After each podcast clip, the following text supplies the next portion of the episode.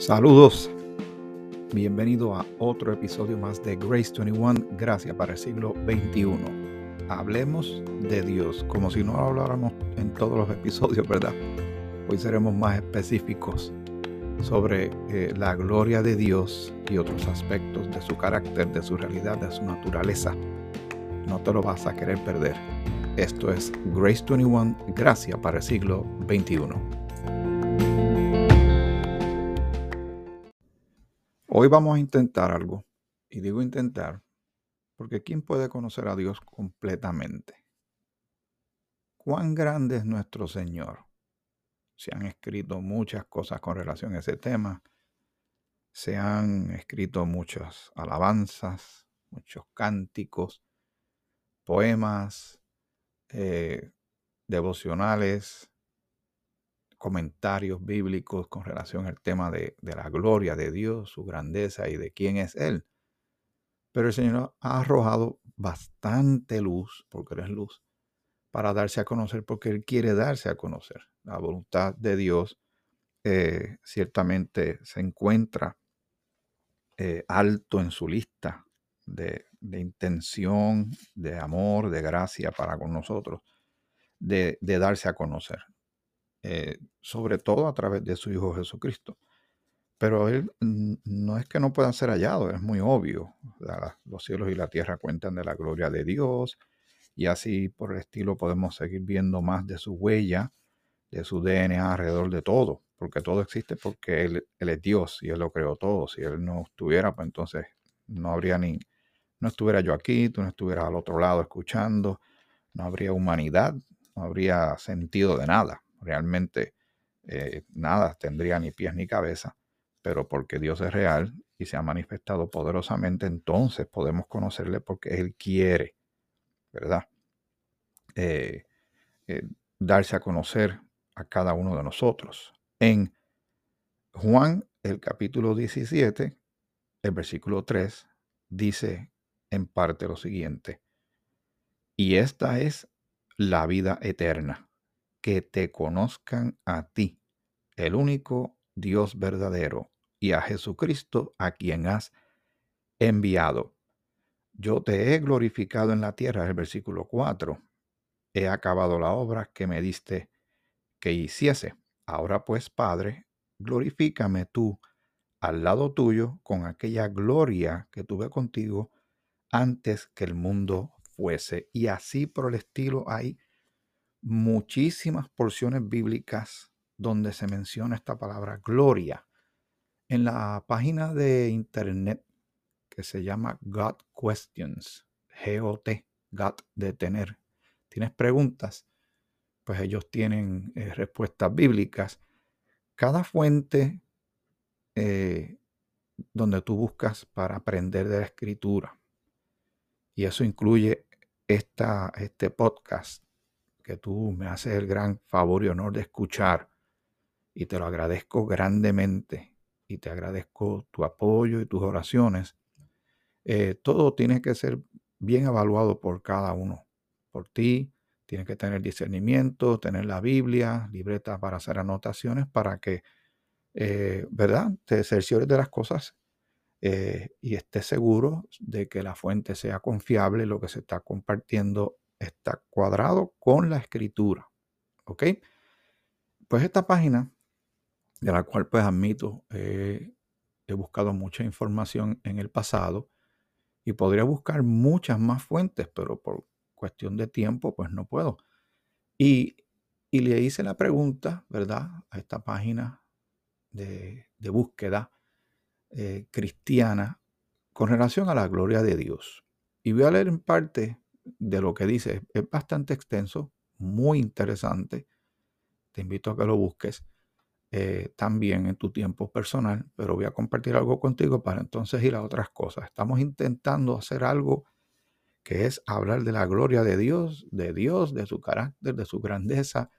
Es como de Dios lo que podemos entender que vemos en este momento, el concepto del iceberg, del témpano de hielo. ¿Verdad? Para aquellos que saben de qué se trata, para los que no saben, pues voy a darle esta analogía interesante. Cuando uno ve un témpano de hielo, lo que tú ves que sobresale del agua, que a veces es un pedazo bastante grande, la mayoría, mucho más de la mitad del témpano está bajo el agua y no se ve. Así que lo que Dios ha revelado, tenemos que entender, eh, porque los caminos de Dios no son nuestros caminos. Eh, ¿Quién le aconseja a Él? Nadie. Él, él tiene toda la sabiduría y Él es grande. ¿Cuán grande? Pues nada más su creación dice cuán grande y poderoso y sabio es nuestro Dios. Pues con relación al tema de la gloria de Dios comienza este artículo de God Questions en el Internet. La gloria de Dios es la belleza de su espíritu. No es una belleza estética o material, sino una belleza que emana de su carácter, de todo lo que Él es. Santiago 1.10 hace un llamado al hombre rico para que se gloríe en su humillación indicando una gloria que no tiene que ver con la riqueza, el poder o la belleza material. Esta gloria puede coronar a un hombre o llenar la tierra. Es visto dentro de un hombre y en la tierra, pero no es de ellos, es de Dios. La gloria del hombre es la belleza del espíritu del hombre, la cual es falible y eventualmente pasajera y por lo tanto es humillación, como lo dice el verso. Pero la gloria de Dios, la cual es manifiesta en el conjunto de todos sus atributos, jamás se desvanece, es eterna. Amén. Este primer párrafo hace una introducción muy eh, elocuente, descriptiva y certera. Realmente estamos de acuerdo con esto. Es que Dios es único. No hay nadie como Él en el tiempo ni en la historia. Recuerden, Él es alfa y omega, principio y fin. Él siempre ha estado, Él se sostiene en sí mismo, Él es el gran yo soy. Todo lo que está alrededor de Dios, que vino después de Dios, se sujeta a Dios y necesita a Dios para su existencia y su sustento. Eh, fuera de Dios, ¿qué hay? Pues lo que hay es oscuridad si Dios no hubiese creado las cosas, no estuviéramos haciendo esta meditación. No estuviéramos haciendo una reflexión profunda de, de, Dios, el creador de todas las cosas, nuestro Padre. Ahora es nuestro Padre porque por medio de creer en Cristo nos adoptó como sus hijos, perdonó nuestros pecados y nos dio vida eterna a través de su Hijo Jesucristo y su obra grande en la cruz y su gloriosa resurrección. Sigo leyendo el segundo párrafo de este artículo de God Questions con relación a la gloria de Dios. Isaías 43, dice que Dios nos creó para su gloria. En contexto con otros versos, puede decirse que el hombre glorifica a Dios porque a través del hombre la gloria de Dios puede ser vista en cosas tales como el amor, la música, el heroísmo, etc. Cosas pertenecientes a Dios que nosotros llevamos en vasos de barro según 2 Corintios 4:7. Somos los barros, oh, perdóname, somos los vasos que contienen su gloria. Todas las cosas que somos capaces de hacer y de ser encuentran su fuente en Él. Dios interactúa con la naturaleza de la misma manera. La naturaleza exhibe su gloria. Su gloria es revelada en la mente del hombre a través del mundo material en muchas formas y con frecuencia de diferentes maneras para diferentes personas. Una persona puede quedar cautiva por la vista de las montañas, como yo he quedado muchas veces en las fotografías que me gusta tomar, y otra persona puede amar la belleza del mar. Pero quien está detrás de ambos, o sea, la gloria de Dios, le habla a ambas personas y las conecta con Dios. De esta manera, Dios es capaz de revelarse a sí mismo a todos los hombres sin importar su raza, herencia o lugar. Como dice el Salmo 19 del 1 al 4. Los cielos cuentan la gloria de Dios.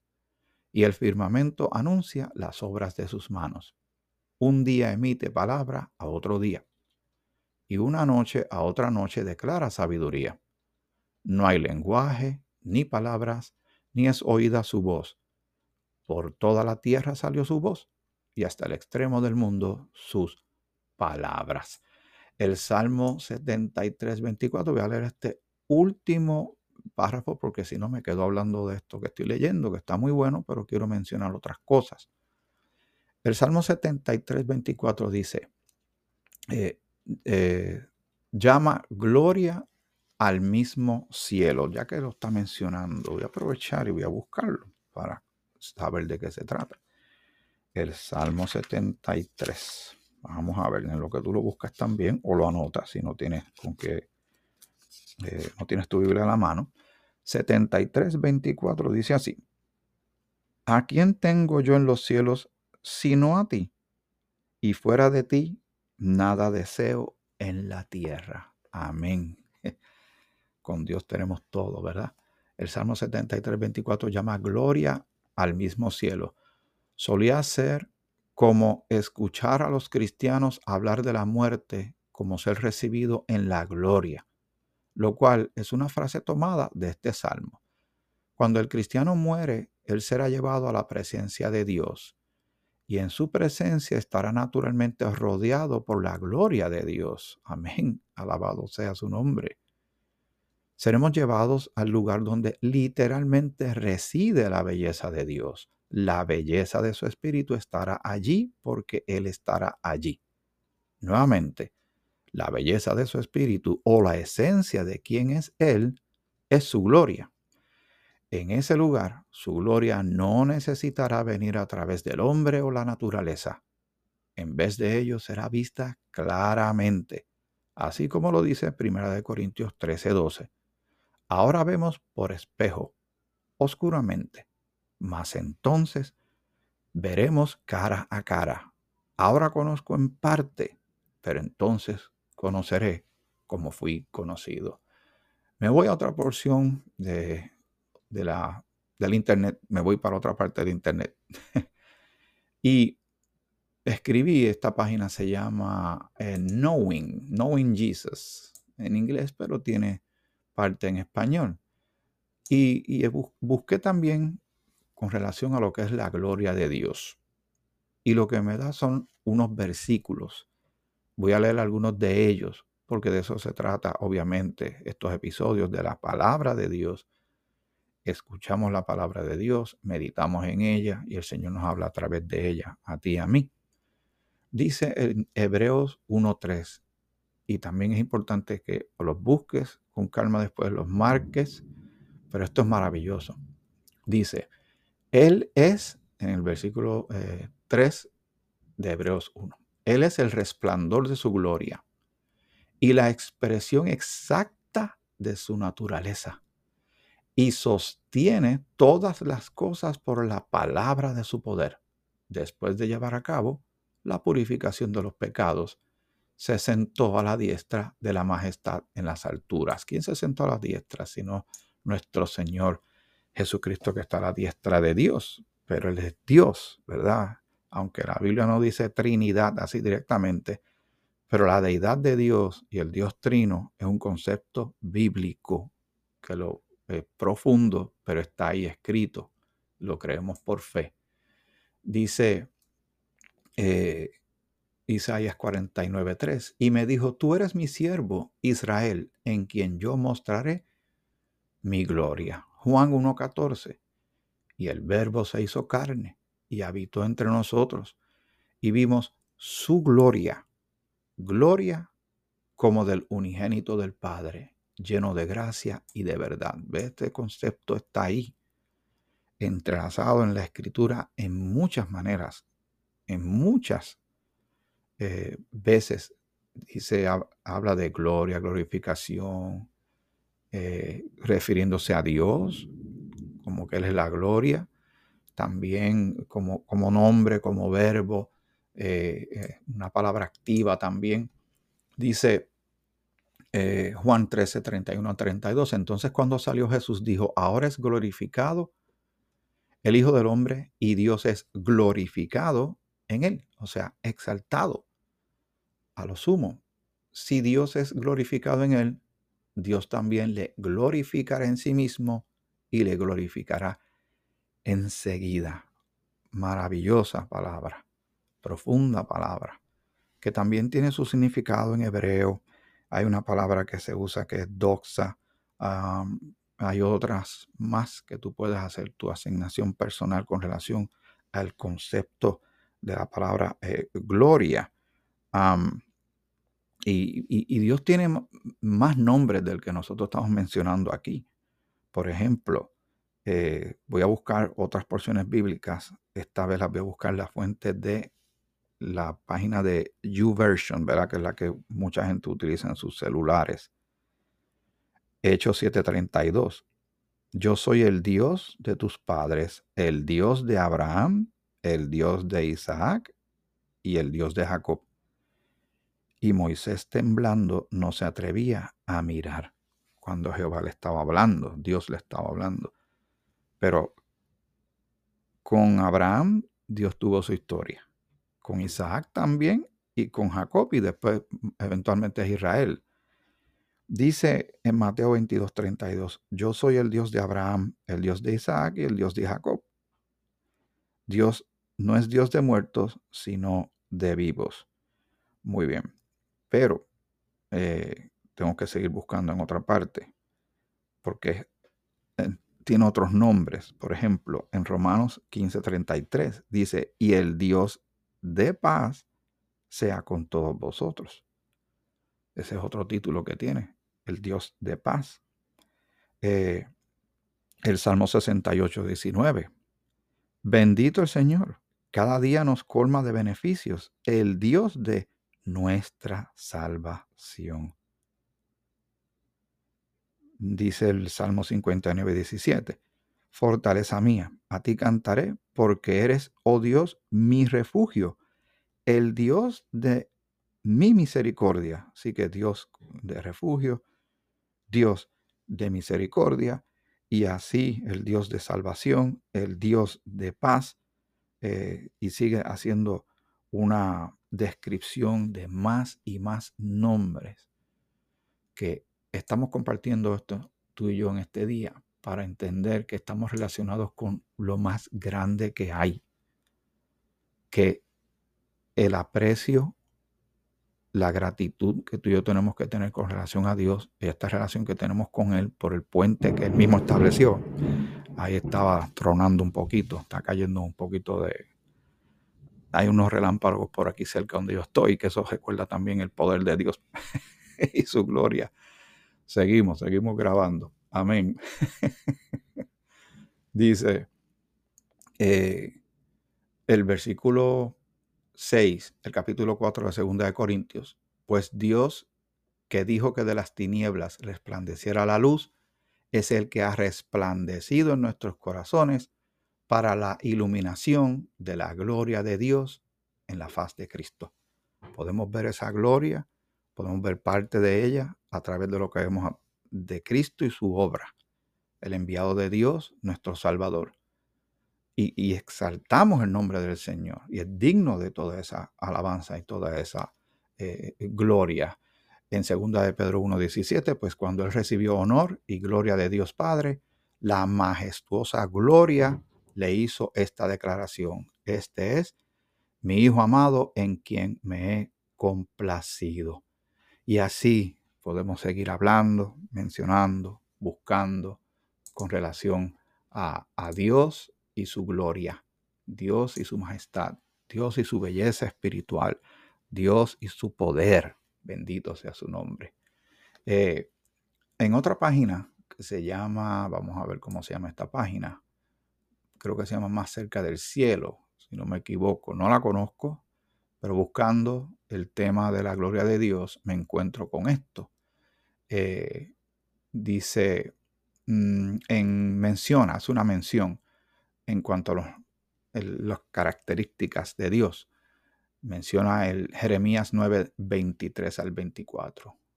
Dios mismo afirma que no se gloríe el sabio de su sabiduría, ni el poderoso de su poder, ni el rico de su riqueza. Si alguien ha de gloriarse, que se gloríe de conocerme y de comprender que yo soy el Señor, que actúo en la tierra con amor, con derecho y justicia, pues es lo que a mí me agrada. Déjame decirte dónde está esto para que tú lo busques. Jeremías 9, 23 al 24. Dice en parte este artículo, no hay privilegio más grande que conocer al único y verdadero Dios frente a la experiencia de su presencia en nuestras vidas, la sabiduría de este mundo, la ciencia, el poder, la riqueza y cualquier otra cosa que un ser humano pueda desear, queda como la nada. Por ello, muchas personas han querido hacerse la idea de quién es Dios.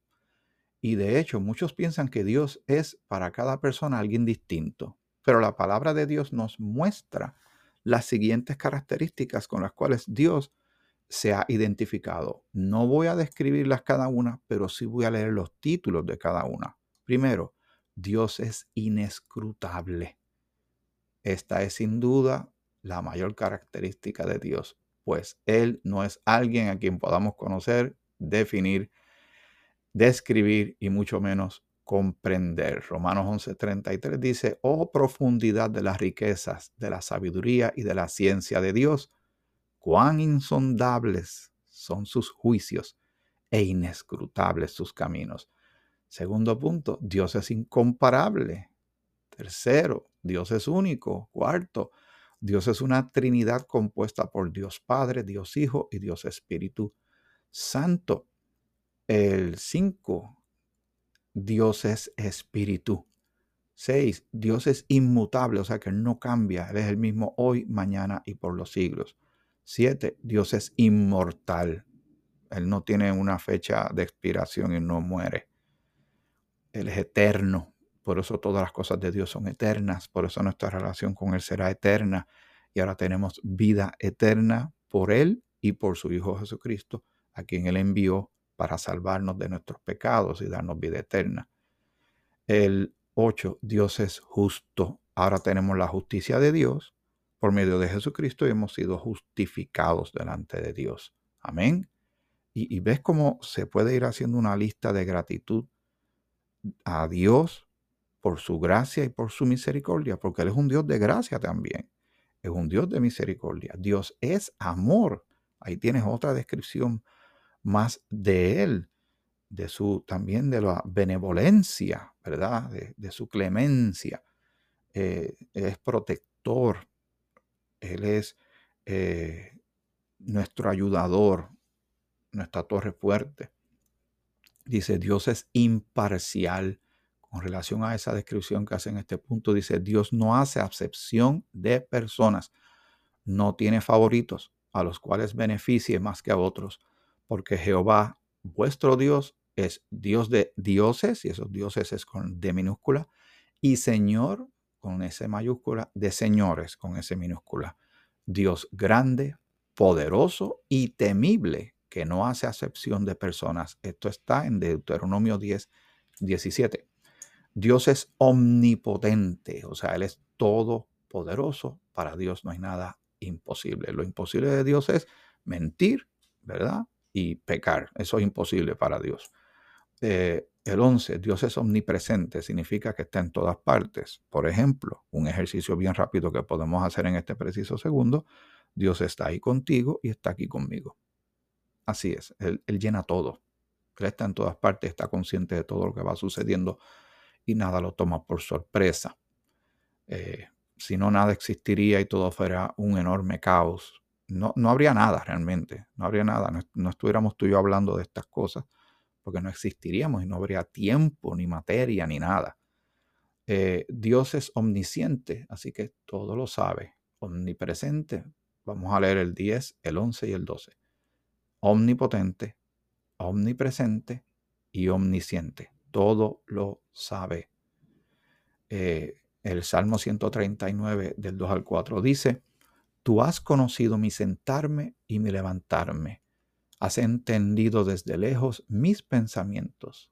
has escudriñado mi andar y mi reposo, y todos mis caminos te son conocidos.